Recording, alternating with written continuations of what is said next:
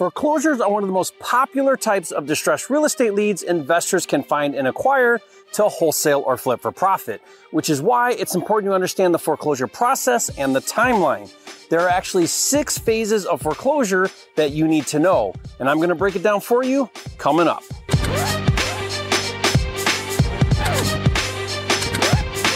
For a limited time, you can get a free copy of Jerry Norton's Wholesaler Contract Pack with all the contracts you need to flip houses without risk. Claim your free copy at wholesalercontracts.com.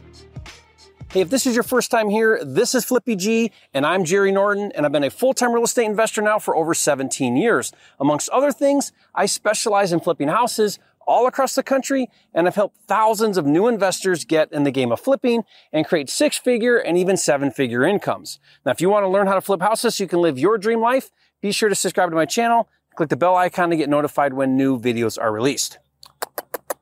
Welcome to another video in this foreclosure series where you're going to learn everything you need to know about foreclosures.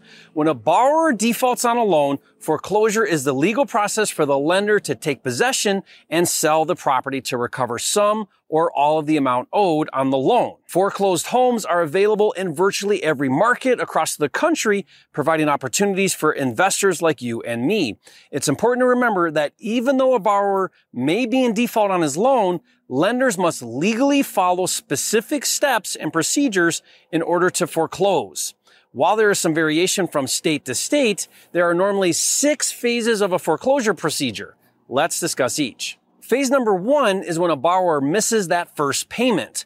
Normally there's a grace period of 15 days to still make a payment on time.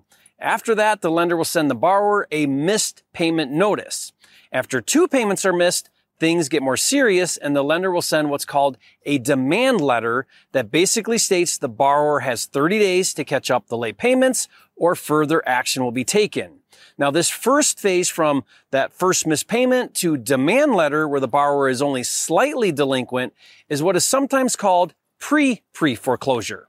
As an investor, the challenge with pre-pre foreclosure is there is no recording of any kind, so to find and contact these sellers is difficult.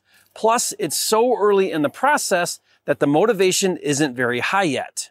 Okay, the second phase of foreclosure usually happens after 90 days, sometimes 120 days of missed payments. Now, the lender will send the borrower what's called a notice of default or NOD.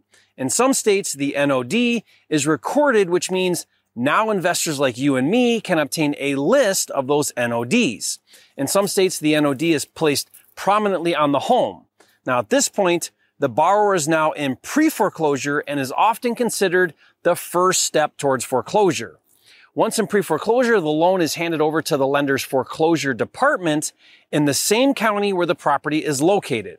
The lender will typically give the borrower another 90 days to settle the payments and late fees and reinstate the loan. This is referred to as the reinstatement period. This phase is an effective time to contact sellers but still might be a little early in the process. Now, if you do, be diligent about following up with that seller. Now, phase three of the foreclosure process happens if the loan has not been brought up to date within those 90 days following that notice of default. At that point, the lender will record what's called a notice of trustee in the county where the property is located. Now, the lender must also publish a notice in the local newspaper for three weeks indicating that the property will be available at public auction. All owners' names will be printed in the notice of the newspaper along with a legal description of the property, its address, and when and where the sale will take place. Now, at that point, it may seem like all hope is lost for the homeowner, but no matter what state they reside in, they have rights to redeem the property and save their home from foreclosure by paying off the entire mortgage balance plus fees and cost before the foreclosure sale. This right is called the equitable right of redemption. Now, the obvious problem is that when a borrower cannot meet one payment, it becomes increasingly difficult to catch up on multiple payments. That's why by phase three, the seller will become highly motivated because he's nearing the end of the line. Now, it's often at this point that a seller is ready to talk to an investor about his options to prevent a foreclosure from occurring. If unable to sell the property or redeem it, phase four of the foreclosure process happens when the property is placed for sale at a public foreclosure auction. Now, the lender determines the opening bid price based on the amount of the outstanding loan, plus any liens, unpaid taxes, and other costs associated with the property. The highest bidder at the auction is awarded the property. As an investor, buying properties at the foreclosure auction can be a great way to acquire good deals, but there are two big challenges. First, you have to buy the property without knowing the condition because you can't go inside the home prior to the auction. The second challenge buying at the foreclosure auction is you have to pay for the purchase immediately upon winning the bid, so you'll need to have your funding secured ahead of time. Now, for more information on how to successfully buy properties at the foreclosure auction, I did a video that breaks it down in detail. I'll put the link to that video in the description box below and you can check it out later. When a foreclosed property is purchased, it's up to the new buyer to say how long the previous owner may stay in their former home, assuming they haven't left already. However, keep in mind, about half of the states have a law that gives homeowners the right to redeem the home for a period of time after the foreclosure sale. Now, this right is called a statutory right of redemption. Typically, to redeem after a foreclosure sale, the borrower must pay the bid price, not the original loan amount, plus interest and other allowable fees to the person or entity that bought the property at the foreclosure sale. The length of the redemption period after a foreclosure, if there is one, varies from state to state. For example, in the state of Michigan, where I do a lot of deals, if the property is not abandoned and more than two thirds of the original mortgage is still owed, redemption is allowed for six months. If less than two thirds is owed, the redemption period is one year. Now, if the property is abandoned, the redemption period is just 30 days. So think about that. You go to the auction, you bid on a property and you win the bid for, let's say, 120,000, but less than two thirds is owed on the loan. So the borrower gets one year of redemption. That means your $120,000 is tied up in the property while you wait a year until you can take possession. Now, I'm not sure that's a good idea. So make sure you know the redemption rights in your state before buying at the auction. I'll put a link in the description below with a list of all 50 states for you. Now, going back to phase four at the auction, the highest bidder will be provided what's called a trustee's deed.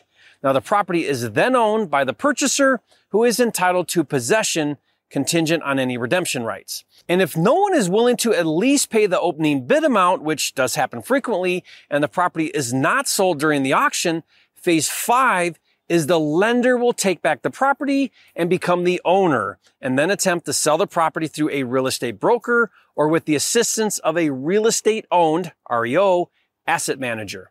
Now these properties are often referred to as bank owned or REOs and the lender will attempt to sell the property for its current as is value on the open market.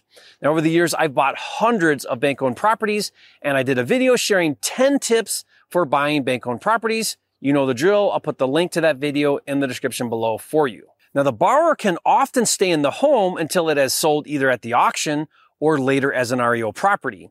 At that point, the final phase, phase six, is if still occupied, an eviction notice is sent demanding the borrower to vacate the premises immediately. Then typically the local sheriff will visit the property and remove the people and any remaining belongings. As a real estate investor, the key is being able to find and contact sellers before it's too late and they lose their properties to foreclosure.